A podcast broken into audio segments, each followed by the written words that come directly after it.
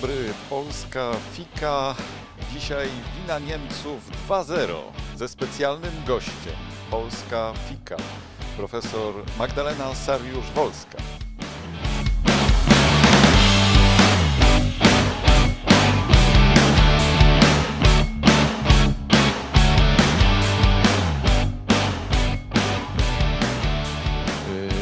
Dobry. Dzisiaj e, w moim wirtualnym studiu ponownie temat e, przepracowania winy przez e, Niemcy. Miałem przyjemność już rozmowy z panią profesor Wolf Powęską, profesor emeritus Uniwersytetu Adama Mickiewicza w Poznaniu, która miała ze mną temat przepracowania winy Niemców i ona miała określone poglądy. Dzisiaj e, w moim studiu wirtualnym e, dzień dobry. Dzień dobry. Pani profesor e, Magdalena Sariusz-Wolska, która jest afiliowana w, między innymi przez, przy Uniwersytecie Łódzkim, ale jest pracownikiem naukowym również Niemieckiego Instytutu Historycznego w Warszawie. E, a zatem Łódź, Warszawa e, wcześniej była związana także z e, Uniwersytetem w Berlinie, z Polską Akademią Nauk, z Instytutem, z Centrum Badań Historycznych. Także miała profesurę gościnną na bodajże stypendium Humboldta na Uniwersytecie właśnie Humboldta, nie, Uniwersytecie Jana Gutenberga w Mogundii, tak? Tak jest. Y, więc związana z, y, ze studiami polsko-niemieckimi, a właściwie studiami nad y, kulturą niemiecką, kulturą nowoczesności, kulturą pamięci, Holokaustem, głównie związana jest właśnie z projektami, no wręcz sugeruje w jednym z swoich publikacji, że być może potrzebna jest nowa dyscyplina która by się zajmowała wyłącznie pamięcią, e, aczkolwiek zwraca uwagę też na metodologiczne e, jakby zasadzki, które się z tym wiązały. Dzisiaj mnie interesuje głównie, mamy 1 września, mamy mnóstwo mówienia o winie Niemców. Chciałbym dzisiaj właśnie zapytać, ponieważ pani profesor E, Magdalena Sariusz-Wolska interesowało również to, jak sprawa wyglądała po II wojnie światowej, jeśli idzie o kulturę wizualną w Niemczech. E, przypomnę jej książkę o e, normalizacji kultury wizualnej w Niemczech od 40 bodajże 5 do 48, z tego co pamiętam. No ale także na, na przykład współredagowała y, fundamentalną książkę Leksykon y, Pamięci bodajże, tak to się chyba nazywało. I, i te kultury wizualne bardzo mnie, mnie by fascynowały. Susan Neiman twierdzi, że e, Amerykanie mogą się uczyć, Amerykanie i inne nacje mogą się uczyć od Niemców tego, jak przepracowały rasizm, nacjonalizm i swoją winę, Niektórzy by twierdzili, że, że nigdy dosyć, oczywiście, niektórzy ciągle by chcieli, no, ale były też próby, no i ten, jeden z projektów pani profesor miał też na celu chyba zbliżenie polsko-niemieckie. Tam było 150 chyba osób e, zaangażowanych w tym projekcie e, e, polsko-niemieckim. I teraz moje pytanie, jak z punktu widzenia kogoś, kto bada pamięć, E, z punktu widzenia kogoś, kto badał Niem e, kulturę niemiecką, kulturę Holokaustu, jak wygląda ta sprawa? Czy faktycznie my możemy się uczyć od Niemców? No i, i, i czy, czy, czy, czy ta wina została przepracowana? To jest trudne pytanie, bo to, jak to zwykle bywa przy takich pytaniach, trochę zależy od tego, z której strony spojrzeć. E, rzeczywiście, jeżeli spojrzymy na e, różne państwa, które historycznie mają coś za uszami, e, ludobójstwa, wywoływanie wojen, zbrodnie wojenne i tak dalej, przemoc kolonialną, to y, no, Niemcy chyba faktycznie y, najwięcej miejsca w swojej przestrzeni publicznej poświęcili y, na przepracowywanie tego. Holokaust, zwłaszcza zbrodnie Holokaustu z naciskiem na to, że to Niemcy tych zbrodni dokonali, jest stale obecny w niemieckiej przestrzeni publicznej od co najmniej kilku dekad.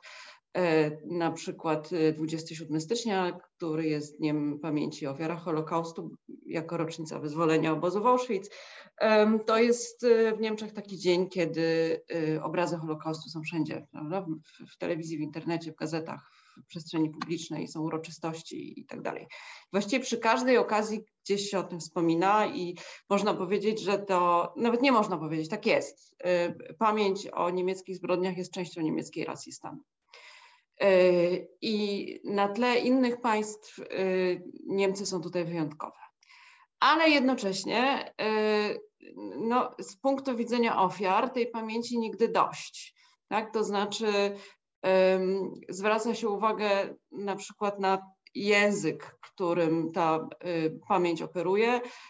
Taka charakterystyczna rzecz, zwłaszcza z punktu widzenia filologicznego, tu bardziej o języku niż o obrazach, ten, y, ten język czy też ta pamięć często jest formułowana w stronie biernej.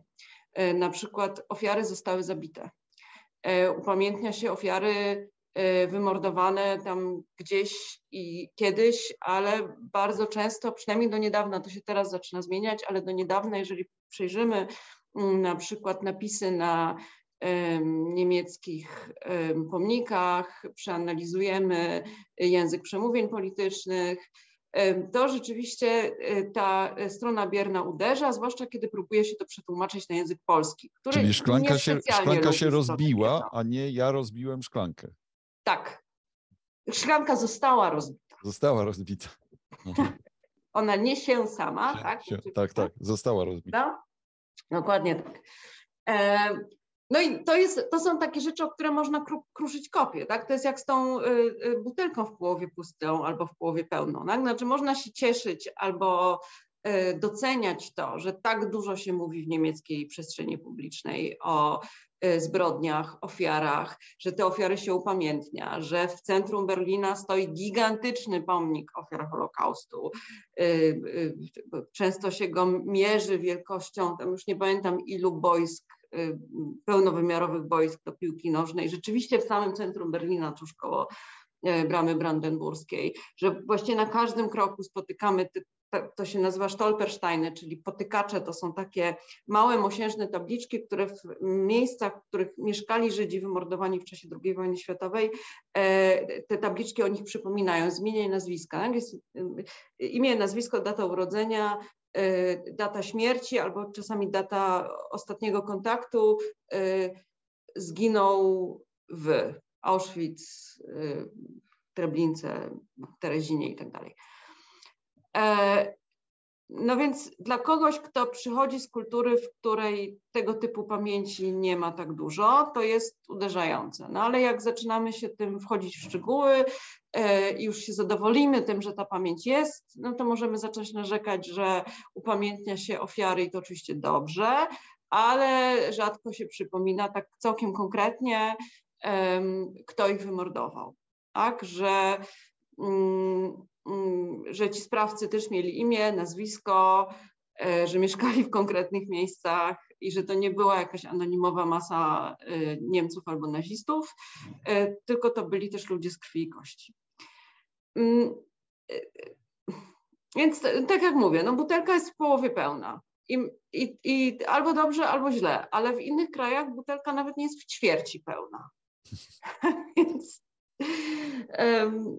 tak bym to widziała. Natomiast jeżeli chodzi o, o stronę wizualną, e, to tutaj jest bardzo wiele różnych płaszczyzn, o których musielibyśmy rozmawiać. Znaczy, z jednej strony um, mamy różne media, tak? Mamy fotografię, mamy film, mamy telewizję. E, z biegiem czasu pojawiają się media cyfrowe i to wszystko się na siebie nawarstwia. Rzeczywiście y, tym pierwszym punktem y, historycznie i też w ogóle w kształtowaniu ikonografii zagłady jest fotografia, a to z tego powodu, że właściwie znakomita większość źródeł wizualnych dotyczących wojny i zagłady, które mamy, takich źródeł, że się tak wyraża, autentycznych, pokazujących, dokumentujących te sytuacje, to są źródła fotograficzne. I one są punktem wyjścia bardzo często. Tak, tak samo fotografie alianckie z wyzwalanych y, obozów koncentracyjnych. One są często punktem wyjścia dla kształtowania się dalszej ikonografii. Tak? E, najpierw filmów dokumentalnych, e, później filmów fabularnych.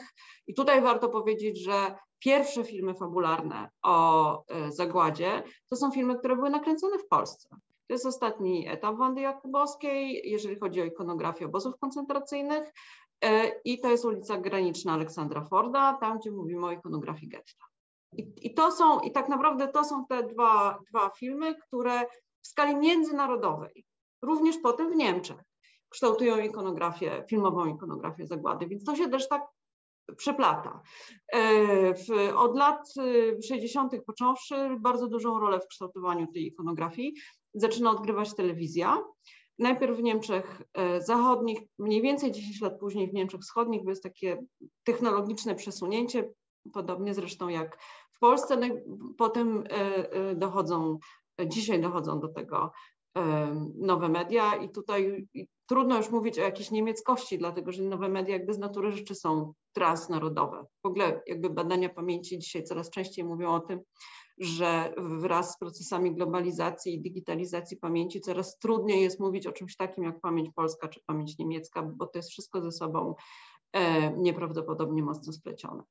To, co jest istotne i to, co też stanowi e, o pewnej wyjątkowości tego, tej niemieckiej pamięci wizualnej, to jest to, że ona na początku, w tych pierwszych latach powojennych, ta praca pamięci prowadzona jest z inicjatywy aliantów, tak? czyli z inicjatywy um, państw, które wojny zwyciężyły. I one Niemców jakby w pewnym sensie zmuszają do podjęcia tej pracy, bo to są alianckie fotografie tak? bo to są alianckie filmy dokumentalne, zarówno um, amerykańskie, jak i brytyjskie, jak i radzieckie. One zresztą krążą pomiędzy strefami okupacyjnymi, tak? w związku z czym już tutaj pojawia się pewna e, transnarodowość pamięci. I mija z 10 lat tak naprawdę, zanim to się zmienia i zanim ta, ta praca pamięci zaczyna się odbywać e, z inicjatywy samych Niemców. To się różnie odbywa, w, też trzeba o tym pamiętać, różnie odbywa w RFN e, i w no, no, właśnie, przepraszam, że wyjdę w słowo, ale pamiętam, że Karl Jaspers na przykład e, był związany z Enerdówkiem, prawda? To znaczy e, nie chciał... Nie, ma nie. Nie? Nie. nie nie chciał przez, e, na początku chyba, e, e, zaraz po, po II wojnie światowej, nie chciał być jakoś związany. Ten jego słynny wykład o winie został wygłoszony tak. na Uniwersytecie Heidelberg, czyli w amerykańskiej Aha. strefie okupacyjnej. Aha, w amerykańskiej, okej, okay, okej. Okay. Natomiast on krążył, tak? To znaczy, te, to, to jest też tak, że my, od, my mamy taką tendencję do tego, żeby od razu od 1945 roku mówić o wschodzie i zachodzie. To tak nie jest. Mhm. Tak, to znaczy, oczywiście w, y, y, w Jałcie i potem w Poczdamie przyklepane zostają strefy okupacyjne, ale e, kultura ma to do siebie, że cyrkuluje. Tak? I zanim te granice się umocnią, a tak naprawdę zanim mur zostanie wybudowany, to tak, gazety krążą. E, radio, przynajmniej w strefach przygranicznych i w Berlinie, i, i właściwie to, to, to i nawet po wybudowaniu muru, tak? Fal, fal radiowych się nie da zatrzymać na granicy, a mamy ten sam język, więc to krąży. Um, telewizja, y, no później od lat 70. zachodnia jest odbierana w NRD, oczywiście nie na całym terytorium NRD i to jest zabronione, ale, ale, ale ludzie to robią i oglądają telewizję. Tak? E, książki krążą do wybudowania muru, w ogóle to nie jest jakiś wielki problem przewieźć książkę z zachodu E, na wschód. Problemem jest cena, tak, że ta zachodnia książka mhm. kosztuje 15 marek e, zachodnio-niemieckich i to dla obywatela z NRD jest suma zaporowa. W związku z czym musimy pamiętać o tym, że te cezury polityczne, które znamy, one się z dużym takim przesunięciem czasowym przekładają na taką praktykę kulturową. I też te teksty i wykłady i, i dyskusje prasowe z pierwszych lat powojennych, one są recypowane po obu stronach, bo nawet jak jakaś gazeta jest wydawana w Berlinie Zachodnim, to metro jedzie jeszcze, czy tam taka kolej podmiejska jedzie też na wschód i ludzie po prostu tam zawożą gazetę. A jeśli mogę zapytać, no bo rozmawialiśmy o Holokauście i o wielkim monumencie w przestrzeni publicznej Berlina, wielkości no, kilku boisk, natomiast właśnie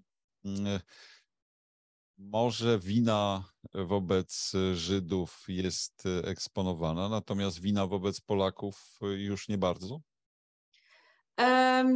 To znowu zależy, w którym okresie historycznym. To znaczy, Aha. z winą wobec Żydów jest tak, że na początku, w tych, znowu w tych, w tych pierwszych dobrych 10 latach, do 15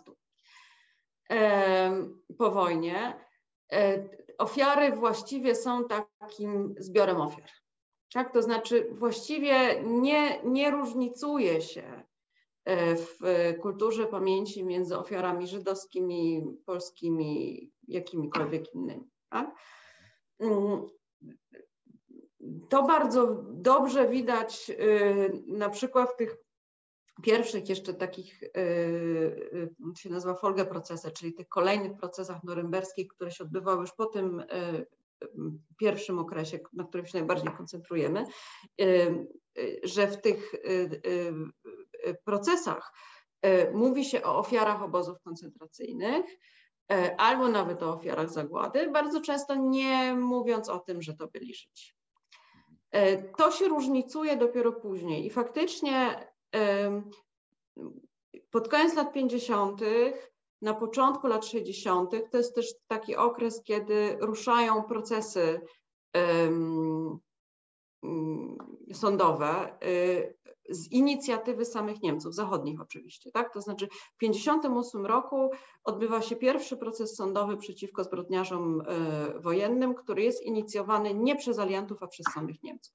I to jest proces y, w, przeciwko komando SS Stilzit, które wymordowało kilkuset litewskich Żydów. I od, mniej więcej od tego momentu potem są e, procesy oświęcimskie oczywiście i, i tak mniej więcej od końca lat 50. i od początku lat 60. zaczyna się mówić o tym, że Żydzi stanowili szczególną grupę wśród y, ofiar. I co do tego nikt nie ma dzisiaj wątpliwości. I rzeczywiście to jest tak, że jak się jedną grupę wyszczególni, to też bardzo dobrze widać w różnych miejscach pamięci, to odzywają się kolejne grupy, domagając się pamięci o nich. Tak? To, no to właśnie, widać bo, wielu że... też. Y, y, ja parę dni temu byłam w Mauthausen, mhm. tak? I tam właściwie każda grupa ofiar ma swój mały mikropomnik. Jest oczywiście ogromny pomnik poświęcony ofiarom żydowskim, ale oprócz tego jest pomnik poświęcony Sinti i Roma, pomnik poświęcony Polakom, chyba e, wielkościowo nawet większy od tego pomnika mm -hmm. poświęconego wyrazom e, ofiarom żydowskim. Jest pomnik poświęcony ofiarom węgierskim, jugosłowiańskim i tak dalej, i tak dalej. No. Prze, przepraszam, że ci wchodzę w słowo. Przepraszam panią profesor, że wchodzę w słowo. Znamy się od wielu lat, więc ale spra- nie powiem sprawa, ilu. Sprawa jest tego typu, że y, no, y, byłem kiedyś w Wittenberdze i niedaleko Wittenbergi jest taka y, katedra mm, gotycka, na której z zewnątrz były takie postacie świń i one reprezentowały Żydów, a pod... To bardzo nieładny symbol. Tak, to straszny symbol. A pod y, by, była tablica y, pamięci Holokaustu, y, takie płyty popękane z wypływającą krwią z tego. To, to był element oczywiście przepracowania i teraz przyszło mi do głowy, że element takiej szczególnej winy Niemców w odniesieniu do do Żydów. Może się brać z tego, że ten antysemityzm e, no, był e, przez długi czas jakoś obecny w kulturze niemieckiej. Zresztą nie tylko w kulturze niemieckiej, w kulturach europejskich, generalnie rzecz biorąc, antysemityzm był powracający przecież od czasów średniowiecza. Nawet Wielka Brytania przecież miała w XIII wieku pogromy i tak dalej, i tak dalej. Więc jakby sprawa, sprawa nie jest taka zupełnie oczywista. I teraz moje pytanie, ponieważ no, pierwsze użycie gazu, o ile pamiętam, to, to było w odniesieniu do e, chorych psychicznie. E, mhm. E, gazowano również homoseksualistów. Chorzy psychicznie też mają swój pomnik. A no właśnie, no właśnie o to chciałem zapytać. Cinti Roma też mają swój pomnik i polski pomnik też się buduje. Mhm. Tak? E, więc, ale to oczywiście to dzielenie ofiar, e, znowu butelka jest w połowie pełna, w połowie pusta, tak? E, dzielenie ofiar ma to do siebie, że e, ta pamięć się e, bardzo dywersyfikuje i bardzo dzieli i wywołuje taką konkurencję ofiar, wywołuje dyskusję na temat tego, kto będzie miał większy pomnik. Czyj pomnik będzie ustawiony w bardziej centralnym miejscu? Czyjego pomnika jeszcze brakuje? Te grupy się dzielą na coraz mniejsze grupy. Mhm. W rzeczonym Mauthausen są tablice poświęcone naprawdę wszystkim możliwym grupą, y, y, włącznie z tym, że są harcerze, nie harcerze, y, wszystkie możliwe narodowości. Jednej nie znalazłam, a mianowicie Ukraińców. To, to było dosyć uderzające, ale może niedokładnie patrzyłam. Są oczywiście homoseksualiści, są Sinti Roma. To, to wywołuje dyskusje i spory pomiędzy tymi grupami o to, kto był większą ofiarą. I, I to już jest konsekwencja niekoniecznie pozytywna. Chociaż oczywiście zawsze można powiedzieć, że dyskutowania o pamięci o przyszłości nigdy dość, ale to wywołuje konflikty. Prawda? E, druga rzecz jest taka, że te, że te grupy e, e, nakładają się na siebie. Koronnym przykładem są polscy Żydzi. Tak? Wśród 6 milionów ofiar Holokaustu jest mniej więcej 3 miliony polskich obywateli. Tak. E, I w zależności od tego, jak liczyć, te 3 miliony są zaliczane albo do polskich ofiar, albo do żydowskich ofiar. Tak, no e, zwłaszcza tego się w Polsce. nie da tak podzielić. Zwłaszcza tak? w Polsce to znaczy, te dane są takie te, bardzo. Ta, ta y, matematyka zagłady prowadzi tylko i wyłącznie do konfliktów, moim zdaniem, i do sporów. I ona y, z mojego punktu widzenia jest kontraproduktywna. Ale oczywiście rozumiem polityczne intencje y, jakby taką polityczną potrzebę odezwania się i powiedzenia, e, ale moment, my też.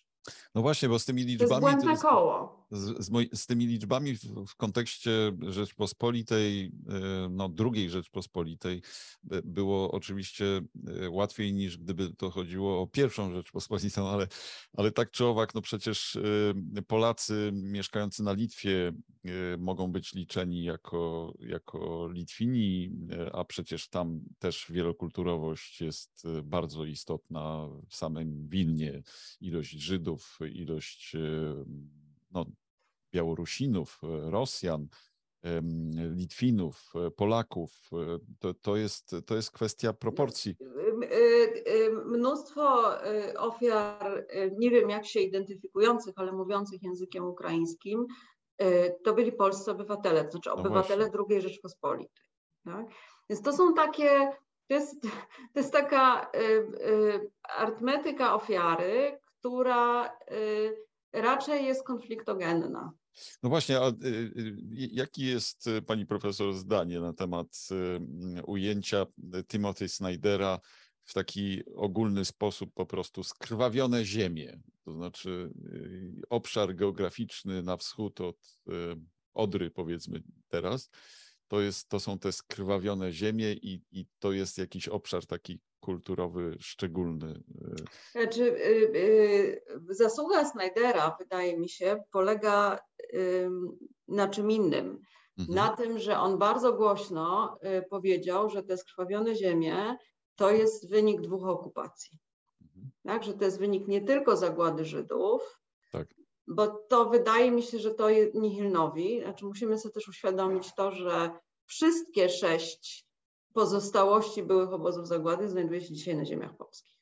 Tak, tak. więc że to są skrwawione ziemie, to, to, to, to, nie byłoby nic nowego. Natomiast zasługą Snydera jest to, że on powiedział coś, co w naszym kręgu kulturowym było zawsze doskonale znane, mianowicie, że tu były dwie okupacje, nie tylko nazistowska, ale też stalinowska. Coś, co dla nas, dla Ukraińców, Białorusinów, państw bałtyckich czy o Słowacji w pewnym sensie było zawsze oczywiste. Trochę smutne jest to, że potrzebowaliśmy Amerykanina Snydera, który wystąpił jakby jako taki adwokat naszego regionu. Ale mówi świetnie po polsku. całemu światu powiedzieć. Tak, prawda? Więc powiedziałabym, że to jakby tym nową dla zachodniego dyskursu pamięci jest to, że te Bloodlands e, to jest, to, to po pierwsze jest krew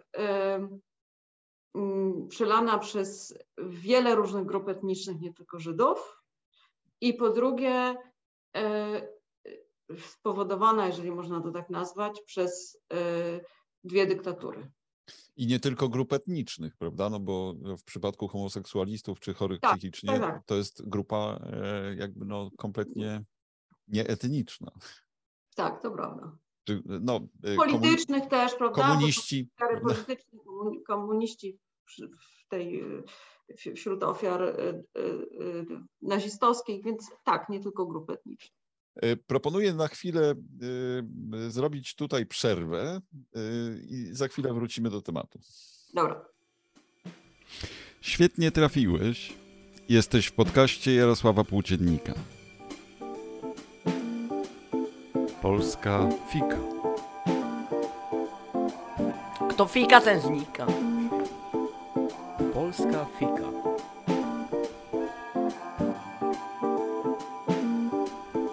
Fika.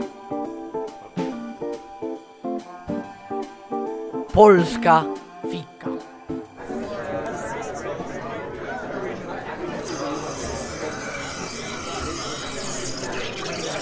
Cieszę się, że słuchasz mojego podcastu.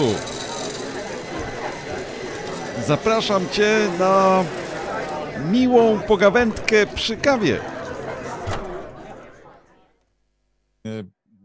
po przerwie chciałbym zapytać e, o jeszcze jedną rzecz e, bardzo istotną z punktu widzenia e, Niemców i Polaków, myślę, mianowicie o pojednanie między Polakami i Niemcami, o pojednanie między narodami. Pani profesor Wolf-Powęska powiedziała, że no właściwie nie, nie, nie jednają się narody, tylko pojedynczy ludzie w skład tego no, można byłoby wymienić pojedynczych ludzi, którzy byli związani między innymi z Fundacją Krzyżowej. No ale e, Instytut, w którym pani profesor pracuje, Pols niemiecki Instytut Historyczny w Warszawie, to jest także w jakimś sensie instytucja powstała w wyniku tego zbliżenia pomiędzy narodami i w wyniku no, prób pojednania. Y, czy, y, wiem, że y, pani profesor była też jakby uczestniczyła w projekcie, w którym uczestniczyło ponad 150 osób. Polski i Niemiec. Z Polski i Niemiec, no właśnie. Czyli no, w, w jakimś sensie ma pani profesor też zasługi w tym pojednaniu, czy też ma nieustająco pracując w Niemieckim Instytucie Historycznym w Warszawie. Czy może, czy może Pani coś na ten temat e, powiedzieć? Znaczy, zacznę od tego, że głęboko zgadzam się z Panią Profesor Słowańską. Nie jednają się y, państwa, ale jednają się, czy narody, ale jednają się ludzie. E, ale temu pojednaniu, czy porozumieniu, zbliżeniu, jakbyśmy tego nie nazwali, e, trzeba stworzyć jakieś takie infrastrukturalne podstawy. Począwszy od tego, że trzeba otworzyć granice, żeby ci ludzie się poznali, stworzyć możliwości podróżowania, współpracy gospodarczej itp. itd. E, ale też e, w obszarze naukowym e, trzeba stworzyć możliwości współpracy, usieciowienia i prawnie taką ramę dawał traktat o dobrym sąsiedztwie, który z początku lat 90., który w którym była deklaracja, że oba państwa zobowiązują się prowadzić współpracę naukową, w szczególności w zakresie nauk historycznych i wspólnej historii Polski i Niemiec. W 1993 roku, jakby jako konsekwencja tego aktu, e, został powołany Niemiecki Instytut Historyczny w Warszawie. On, e, to jest niemiecka instytucja, która prowadzi badania w Polsce, ale wspólnie z e, polskimi naukowcami jak pan słyszy, czy jak słyszysz, e, jestem Polką, mówię po polsku i tu pracuję. Tak? W związku z czym to jest taki e, przykład właśnie. Słuchają na nas e, różni ludzie. Pozdrawiamy oczywiście słuchacza, słuchaczkę, którzy tylko i wyłącznie słuchają, ale także pozdrawiamy wszystkich widzów. Więc no, powstają takie instytucje, tak? To są fundacje, jak wspomniana Fundacja Krzyżowa, to są instytuty naukowe, jak nasz instytut, ale też Centrum Badań Historycznych Polskiej Akademii Nauk w Berlinie, które jest takim pądą niemieckiego Instytutu Historycznego. E, powstało znacznie później e, niż Niemiecki Instytut Historyczny, bo dopiero w 2006 roku e, jako jednostka Polskiej Akademii Nauk za granicą, co wynikało z, oczywiście z rozmaitych finansowych i takich strukturalnych e, trudności e, powołania e, polskiej placówki w Niemczech. Są, jest Fundacja Współpracy Polsko-Niemieckiej, jest niemiecko-polska Fundacja Współpracy Naukowej, w związku z czym takich instytucji, które dają y, strukturalne, prawne, administracyjne i koniec końców finansowe możliwości tego mm, pojednania jest trochę i to jest oczywiście bardzo ważne. Tak? To jest ważne, że są pieniądze, niestety jest ich coraz mniej, na prowadzenie wspólnych badań, że są pieniądze y, na prowadzenie wspólnych e, projektów, też dziennikarskich. Takie środki daje Fundacja Współpracy Polsko-Niemieckiej, tak?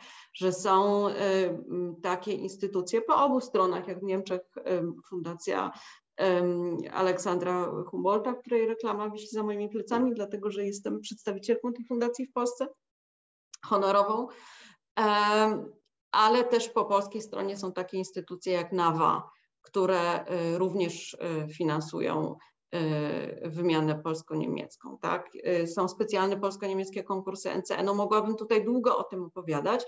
I na tej bazie, która oczywiście y, wymaga porozumienia i, i woli politycznej, tak? konkretni ludzie mogą ze sobą współpracować. Mm, także obie, obie strony są istotne, tak? zarówno ten wymiar polityczny i instytucjonalny, E, tak, musi się spotkać dwóch ministrów spraw zagranicznych, podpisać umowę, na bazie której potem te instytucje są e, wdrażane i finansowane, żeby konkretni ludzie mogli e, ze sobą współpracować. I to rzeczywiście oni potem robią to pojednanie. Tutaj się z panią profesor Wolsz-Powęską absolutnie zgadzam. Także te, te instytucje byłyby puste, czyli je trzeba wypełnić treścią. A w tych, wśród tych 150 osób pracujących z Panią w projekcie było było więcej Polaków czy więcej Niemców? Polsko-niemieckie miejsca pamięci, bo o tym projekcie mówimy. Tak. E, to był projekt realizowany przez Centrum Badań Historycznych Polskiej Akademii Nauk w Berlinie, czyli właśnie tę polską instytucję tak. w Niemczech, e, finansowany ze wspólnych środków i polskich i niemieckich, ale chyba trochę więcej było w tym niemieckich środków, mhm. który rzeczywiście już nie będę ile jest finalnie autorów w tym projekcie, ale to jest pięć potężnych tomów y, w języku niemieckim, cztery y, po polsku. Y, całe wydanie, które się, ostatni tom się ukazał w 2015 roku, o, zajmuje tyle miejsca na półce i współpracowało przy tym faktycznie około 150 osób, prawie porówno z Polski i Niemiec. Znaczy to, to było rzeczywiście dużym priorytetem kierowników tego projektu. To był z polskiej strony Robert Trawa, a z niemieckiej strony Hans Henning Hahn. E, ich priorytetem było to, żeby ten parytet był zachowany. On jest rzeczywiście zachowany. Jest też duże zróżnicowanie dyscyplinarne. E, tam współpracowali ze sobą historycy, literaturoznawcy, muzykolodzy, socjolodzy, kulturoznawcy itd. Tak e, celem było opisanie tych takich kluczowych momentów w polsko-niemieckiej historii i pamięci o nich. Tak? Jak wspólnie pamiętamy zarówno Auschwitz, ale i bitwę pod Cedynią. Czy bitwę pod Grunwaldem.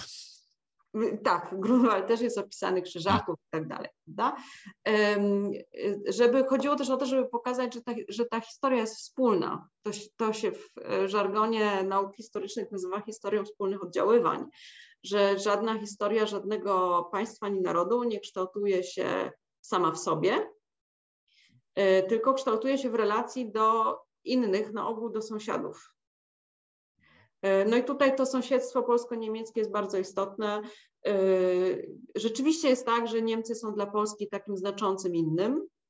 Tak? To znaczy, Niemcy są właściwie, jak, jak czytamy polskie podręczniki do historii, nie wiem, podstawę programową, nie chcę wchodzić w dyskusję na temat aktualnej podstawy programowej, ale jakakolwiek ona by nie była, tak? 40 e, lat temu czy dzisiaj, to Niemcy są tam stale obecne. Po niemieckiej stronie jest inaczej. Znaczy tam trzeba e, istotność Polski jako tego ważnego sąsiada cały czas przypominać. Temu służyły zresztą nie tylko polsko-niemieckie miejsca pamięci, ale inny szalenie ważny projekt, e, który trwał od, lat, od początku lat 70. Został zainicjowany wraz z Ostpolitik e, kanclerza Brandta, a mianowicie polsko-niemiecka komisja podręcznikowa, tak, która funkcjonowała od lat 70. i teraz wreszcie po 50 y, latach obchodziliśmy niedawno y, tutaj w Warszawie w czerwcu były obchody 50-lecia komisji. Teraz w końcu po tych 50 latach ukazał się ten podręcznik w obu językach. Podręcznik do historii y, pod tytułem Europa nasza historia, wydany w dwóch językach, uwzględniający podstawy programowe obu państw. Po niemieckiej stronie to jest trochę trudniej, bo tam edukacja jest, podlega systemowi federalnemu. Regiona, regionalna. Tak, czyli każdy land ma tam swoją podstawę programową, to bardzo komplikuje sytuację. E, trwają jeszcze procedury w ministerstwach związane z dopuszczeniem tego podręcznika do oficjalnego obrotu, ale on jest, nauczyciele mogą z niego korzystać. Nauczyciele nie są zobowiązani do tego, żeby korzystać, e, tę dyskusję teraz mamy w związku z podręcznikiem do hitu, tak? Nauczyciel musi realizować podstawę programową, natomiast nie musi korzystać z konkretnego podręcznika. E, I, i to też jest ogromny kamień milowy w drodze do tego pojednania. No teraz jeszcze przed nami wielka praca, żeby e, nauczyciele z tych podręczników rzeczywiście korzystali nie tylko w e, polsko-niemieckiej szkole w Warszawie, czy w kilku pogranicznych szkołach w Brandenburgii, ale żeby on się zadomowił w Niemczech. No tak, jak już podręczniki podnosimy, Y, to nie chcę rozmawiać o hicie Roszkowskiego, bo on jest wyraźnie antyniemiecki. Ja go przeczytałem. Ja się przyznam zresztą, że go nie czytałam, bo no. musiałabym no, go kupić, a nie chcę. No, nie pięć, chcę dych, pięć dych na coś takiego myślę, że to jest y, wyłącznie nie chodzi mi wartość o pięć. Dych, chodzi mi o, nie, o ale, to, że w ten sposób wspieram. Ale ja to rozumiem. Y, ja, ja to natychmiast kupiłem prawie po, po uwolnieniu tej na tym, na, na, na, natomiast przeczytałem to po prostu z ciekawości, bo pytano mnie o, o, ten podręcznik, a poza tym no, mój syn za chwilę będzie miał ten podręcznik albo inny podręcznik, bo jest w tej chwili w siódmej klasie. Więc wydaje mi się, że to jest po prostu dla mnie rzecz interesująca, ale ja, ja rozumiem ludzi, którzy tego nie kupują. Natomiast on jest, on jest wyraźnie antyniemiecki, e, ale y, rozmawiamy 1 września o podręczniku, który wreszcie po wielu, wielu latach wyszedł. No ale właśnie, jeśli już rozmawiamy o historii i teraźniejszości, bo pamięć, wydaje mi się, właśnie mm. chciałbym zapytać o, o ten projekt jakby tej dyscypliny pamięci. Czy to ma być coś w rodzaju historii i teraźniejszości, Nie. czy też coś innego? No, na czym by to polegało? Bo znaczy, jeśli to miałoby polegać na... Ja, prze, przepraszam, że jeszcze do, dokończę.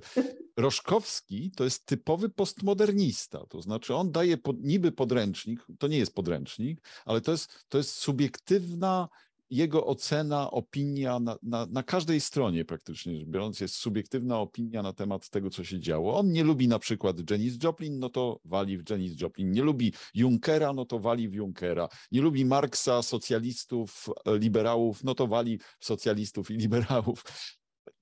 To, to jest po prostu niebywałe, że coś takiego mogło zostać y, zaakceptowane jako. Ja tylko powiem, że ja w liceum uczyłam się z podręczników Roszkowskiego, bo tak. innych nie było do WOS-u. Tak.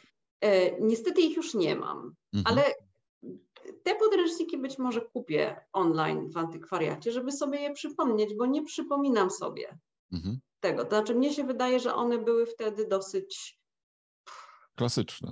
Klasyczne, tak? Znaczy nie mhm. chcę powiedzieć obiektywne, bo to jest tak, tak, tak, tak.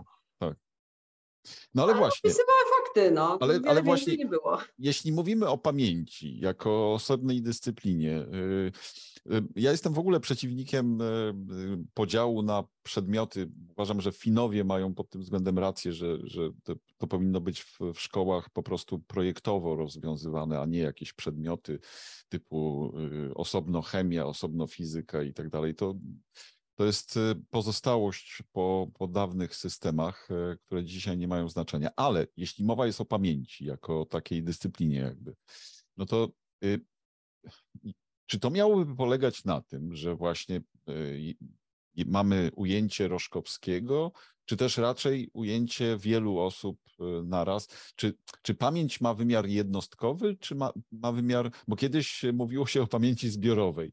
E, to była koncepcja socjologiczna, była koncepcja psychologii Junga na przykład, prawda, gdzie mamy archetypy i tak dalej.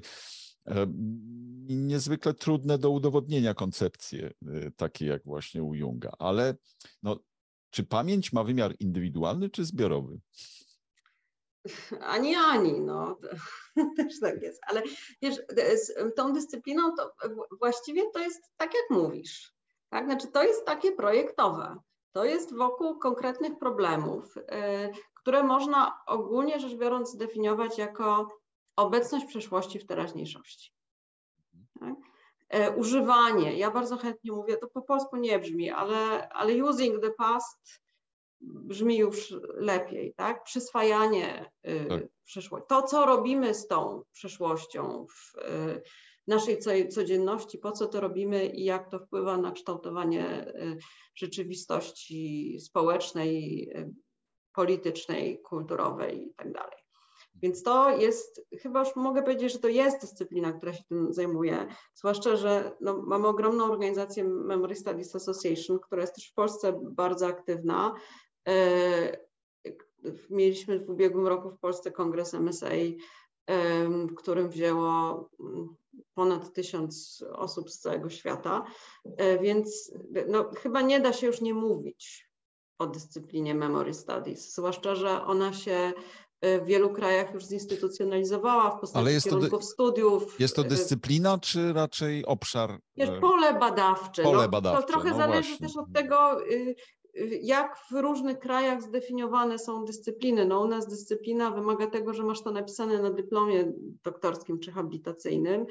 E, no i nie spodziewam się tego, żeby w najbliższym czasie można było uzyskać doktorat z badań pamięci. No właśnie, no bo... Yy, ale tak... w innych krajach można. Mhm. O, no rozumiem, rozumiem. No, no w innych krajach można, bo y, inne kraje są mniej zbiurokratyzowane, jeśli idzie o zarządzanie nauką, prawda? Bo tak. w, Polsce doszło do straszliwej biurokratyzacji y, zarządzania nauką. Ale wiesz, to podejście wymaga takiej transdyscyplinarności, mm -hmm, tak? Znaczy w mhm. badaniach pamięci potrzebujemy historyków, bo tak. jednak jak mówimy o przeszłości, to, to, y, to musimy wiedzieć, o jakiej przeszłości mówimy. Zresztą pamięć to jest zjawisko nie tylko współczesne, ale też dawne, tak? że możemy, mhm. możemy mówić o czymś takim jak historia pamięci. Tak? W średniowieczu też pamiętano. E, potrzebujemy socjologów, potrzebujemy psychologów, aczkolwiek tutaj jest pewien problem, dlatego że rzeczywiście te, te, ujęcie takie jednostkowe i zbiorowe, one się bardzo od siebie różnią. No tak, bo trzeba liczy, leczyć traumy, prawda, i e, stąd, stąd, konieczność e, odwołania się do psychiatrów, psychologów i tak dalej, i tak dalej. Ale no właśnie, czy, czy traumy przeszłości muszą decydować o tym, co mamy teraz i, i co będziemy mieć w przyszłości? No bo jest na przykład problem, nie, nie, nie chcę polityki, politykować, nie chcę uteraźniejszać za bardzo naszej rozmowy, ale no mamy kwestię Odry, która jest akurat graniczna, prawda? I niektórzy odwołują się do jakichś. Mówimy tam... o rzece, nie o chorobie. O, rze o rzece, o rzece, o rzece. O... Y, kwestia Odry, która no, jest wspólnym e, przedmiotem dobrem. zainteresowania, wspólnym dobrem.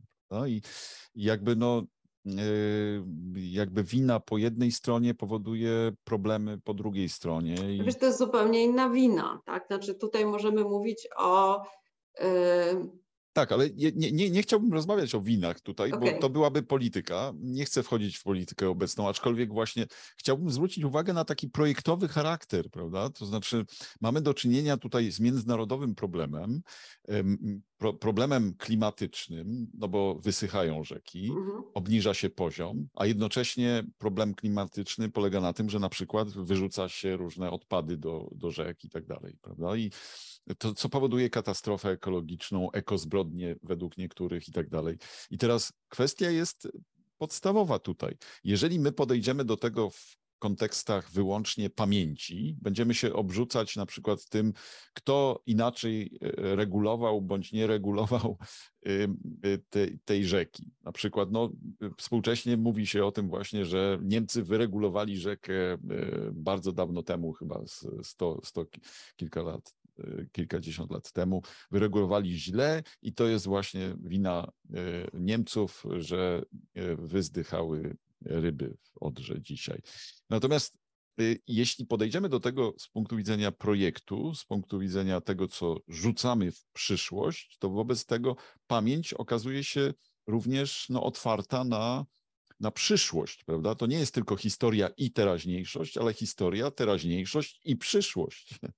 Wiesz, to zna- tak, oczywiście, to znaczy pamięć zaciera te granice i to czyni ją trochę atrakcyjnym polem badawczym, no bo tak, pamiętamy dzisiaj, to, to dzisiaj się oczywiście przesuwa, tak, znaczy wi- wiadomo, teraźniejszość jest ruchoma, tak, no ale pamiętamy w jakimś dzisiaj, y, pamiętamy przeszłość, znaczy pamięć przeszłości jest pleonazmem, ale pamiętamy po coś, mhm. tak, i nie przestajemy pamiętać i ta pamięć się zmienia, i, i y, przy czym to, co jest jakby trzonem mm, dyscypliny pola badawczego y, badania pamięci, to jest to, w jaki sposób tej pamięci używamy. Tak? W kulturze, w przestrzeni publicznej, w polityce, ale też indywidualnie. Tak? W takim, czy, y, większość badaczy pamięci w tym takim memory studies trendzie, no nie, to nie są psychologowie w ścisłym tego y, słowa znaczeniu, którzy zajmują się procesami neuronalnymi, ale jest y, sporo badaczy i badaczek, którzy na przykład zajmują się traumą i zajmują się indywidualnymi traumami. No właśnie, no, tutaj mechanizmami można... traumy i tym, w jaki sposób one są wyrażane albo niewyrażane. Trauma um, Waltera Benjamina, który pisał o Angelus Siles, y, y, y, Angelus Novus, Novus. przepraszam, Novus, i, i, który dzisiaj jest bardzo aktualny, przypominany w kontekście retrotopii Rosjan, która chce powtórzyć między innymi Drang nach, nach Berlin. Przykład, to znaczy, to są, to są takie wątki, czy też takie, takie badania, czy rozważania, które dają nam pewne tropy interpretacyjne i pewne sposoby wyjaśniania tego, co się teraz dzieje. Tak? Bo to nie chodzi tylko o to, żeby, żeby zbadać, jak jest. Mhm. jaka jest y, przeszłość, jaka była przeszłość, jaka jest teraźniejszość, tylko chodzi o to, żeby ją zrozumieć. Mhm. Mhm. E, I, i, no i to jest taki moment, kiedy na przykład pojęcie traumy y, jest przydatne też w badaniach pamięci kulturowej. No wiadomo, że znaczy, ja stoję na stanowisku, że kultura czy zbiorowość nie może przeżywać traumy. Mhm. E, takiej dosłownej, tak? że jest, e, e, jest trauma indywidualna, która jest efektem jakiegoś przeżycia, natomiast na poziomie zbiorowym to jest zupełnie inny mechanizm. Tak samo jak zbiorowość nie pamięta w takim sensie, jak ja pamiętam, zbiorowość nie ma mózgu. Tak? Ale, to, ale to pojęcie zarówno traumy, jak i pamięci, jak i wielu innych pomaga nam zrozumieć to, co się dzieje na poziomie zbiorowym. Ale tak, zbiorowość tak? może mieć na przykład e, zawiść, e, nienawiść, zazdrość. Może mieć takie formy wyrazu, mhm. tak, które się artykułują w przemówieniach politycznych, które znajdują poparcie, tak. w tekstach tak. kultury, które są recypowane, E, no i teraz możemy powiedzieć, to jest zawiść, nienawiść jednej osoby, mhm. ale ona ma przełożenie na zbiorowość. Tak? Zbiorowością akceptuje, zbiorowością popiera, zbiorowością powiela. To bardzo dobrze widać w badaniach pamięci cyfrowej, tak? tego co się dzieje w mediach społecznościowych. Tak? Że pewne treści, oczywiście, że wrzucane przez indywidualne osoby, ale albo indywidualne boty, tak? ale, ale te boty też ktoś zaprojektował. No tak, oczywiście. E, pewne ktoś zarządza. E, znajdują y, poparcie, są dalej powielane, są akceptowane, a pewne nie. Mhm. E, tak, no y, właśnie to już e, zbliżając się do końca, y, jeśli już mówimy o tych botach i o, o, o bieżącym wykorzystywaniu e, właśnie tych no, bardzo, bardzo interesująco e, przedstawia pani profesor to istnienie jednostkowych wątków, które potem e, jakby są powielane przez zbiorowości, bo to, jest, to są wzorce przecież, prawda? I e, no na przykład ja na, na sam koniec zapytam o jedną rzecz, bo to jest bardzo istotna sprawa z punktu widzenia kulturowego wymazywanie pamięci. No tutaj nasza noblistka Olga Tokarczuk e, napisała Prowadź swój pług przez kości umarłych, cytując Williama Blake'a. William Blake napisał te słowa, troszkę inaczej to brzmi w języku angielskim, e, jakby odwołując się do słów szatana. I to są takie, to jest takie mhm. przesłanie, ale, ale oczywiście to jest w zaślubinach nieba i piekła. I to oznacza wręcz odwołanie się do takiej zemsty na wrogu, e, który nie tylko, że zabije e, żyjących, ale również e, poprowadzi swój pług przez kości umarłych, czyli stworzy coś nowego, niszcząc to, co było wcześniej, również pozostałości, czyli groby, cmentarze itd. Tak itd. Tak w Polsce doszło do niszczenia również cmentarzy niemieckich, które często były po prostu cmentarzami ewangelickimi y, i często y, te cmentarze były nazywane niemieckimi, chociaż w istocie tam mogli również leżeć Polacy. Czesi. Słucham? Też Czesi. Też Czesi na przykład. Na tak, tak, tak, tak. No właśnie Dolny Śląsk tu jest szczególny, bo jak się patrzy właśnie na, tam, tam nie ma w ogóle cmentarzy niemieckich, a jeśli jeśli są, e, to e, właśnie rekonstrukcja jest jakaś. E, znam jeden przykład, został nagrodzony nagrodą Anny Wazówny, projekt Fundacji Anna, niedaleko Wałbrzycha i to, to, to jest rzecz niesamowita, że, że współcześnie ta, ta, ta, ta, to pojednanie między ludźmi zaszło tak daleko, że ludzie zaczęli rekonstruować cmentarz niemiecki. I teraz. E, no właśnie, to jest ta butelka do no połowy no pełna. Tak? To znaczy, tak, e, w czasach PRL-u obce cmentarze to obce dziedzictwo. Tak. Ja, przepraszam, że wejdę w słowo, ale to jest ważny tak, tak, Nie, nie, no tak? właśnie znaczy, tak, tak, tak. tak. się stało historycznie, że granice Polski się po II wojnie, nie, nie się, zostały przesunięte. No, po II wojnie światowej. Tak?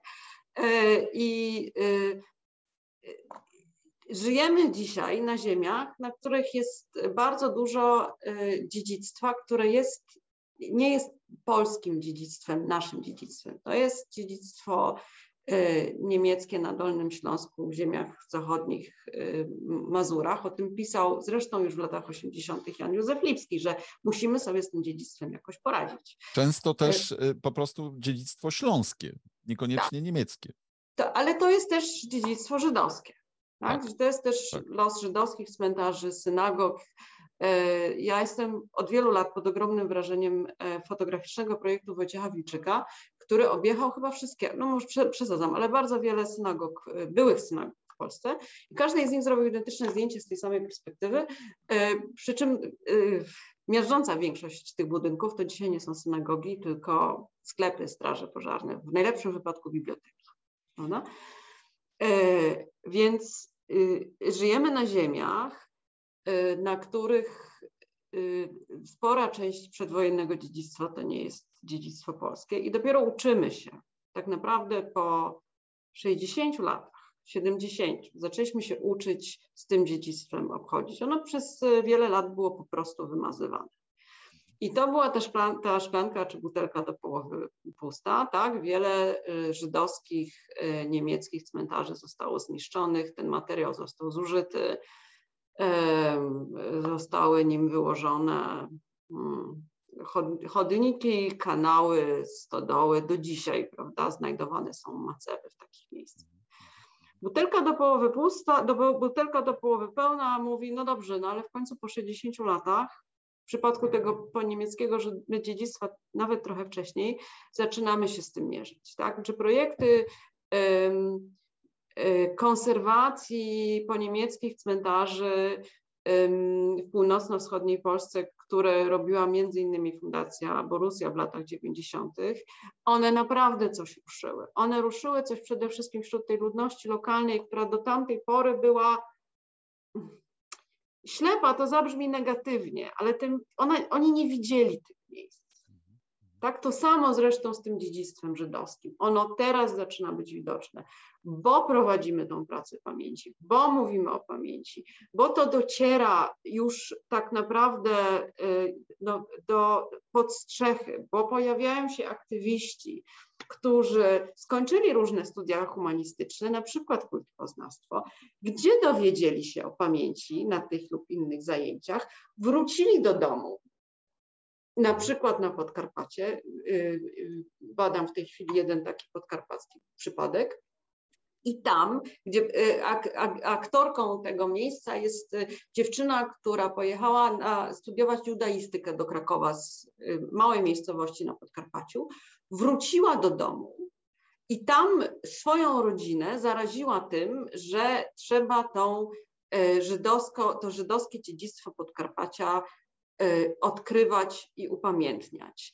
I nagle się okazało, że w tej miejscowości, mówię o Dukli, którą znamy tak. głównie z powieści y, Stasiuka. Stasiuk słowem nie wspomniał, przesadzam, ale tam, tam są dwa zdania o tym, że Dukla była sztetlem przed wojną, przed wojną. tak? Um, że y, tam są ogromne ruiny synagogi w środku miasteczka. Ogromne tak? I, ale potrzebny jest ktoś, kto postawi tabliczkę, to była synagoga. Tak? Jest cmentarz żydowski, potrzebny jest ktoś, kto postawi tabliczkę i kto skosi trawę na tym e, trawniku. I, e, i, I to jest e, taki moment, w którym po wielu latach pracy z pamięcią i takich rozterek, czy to ma sens, czy nie ma sensu, myślę sobie, to ma sens, tylko że to potrzebowało bardzo wielu lat pracy. I to jest e, bardzo dobry punkt e, zakończenia przesłania. E, pracujmy nadal. Myślę, że nie, wszystko można załatwić takimi aktami politycznymi, jak na przykład uścisk pomiędzy Kolem i Mazowieckim. Pamiętam jak dziś ten obraz, ale oczywiście to jest też istotne, żeby w przestrzeni publicznej takie akty e, pojednania miały miejsce. Dzięki wielkie. Dziękuję bardzo. Za czas.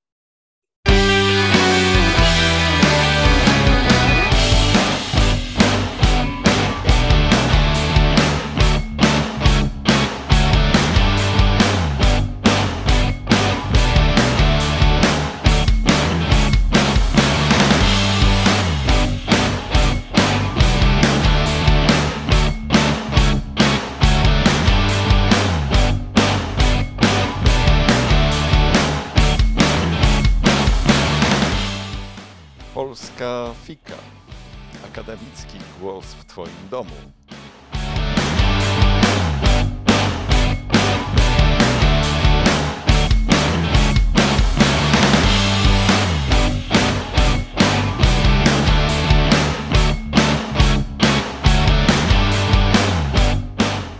Zapraszam ponownie na kolejny program. E, zazwyczaj co tydzień nowy odcinek.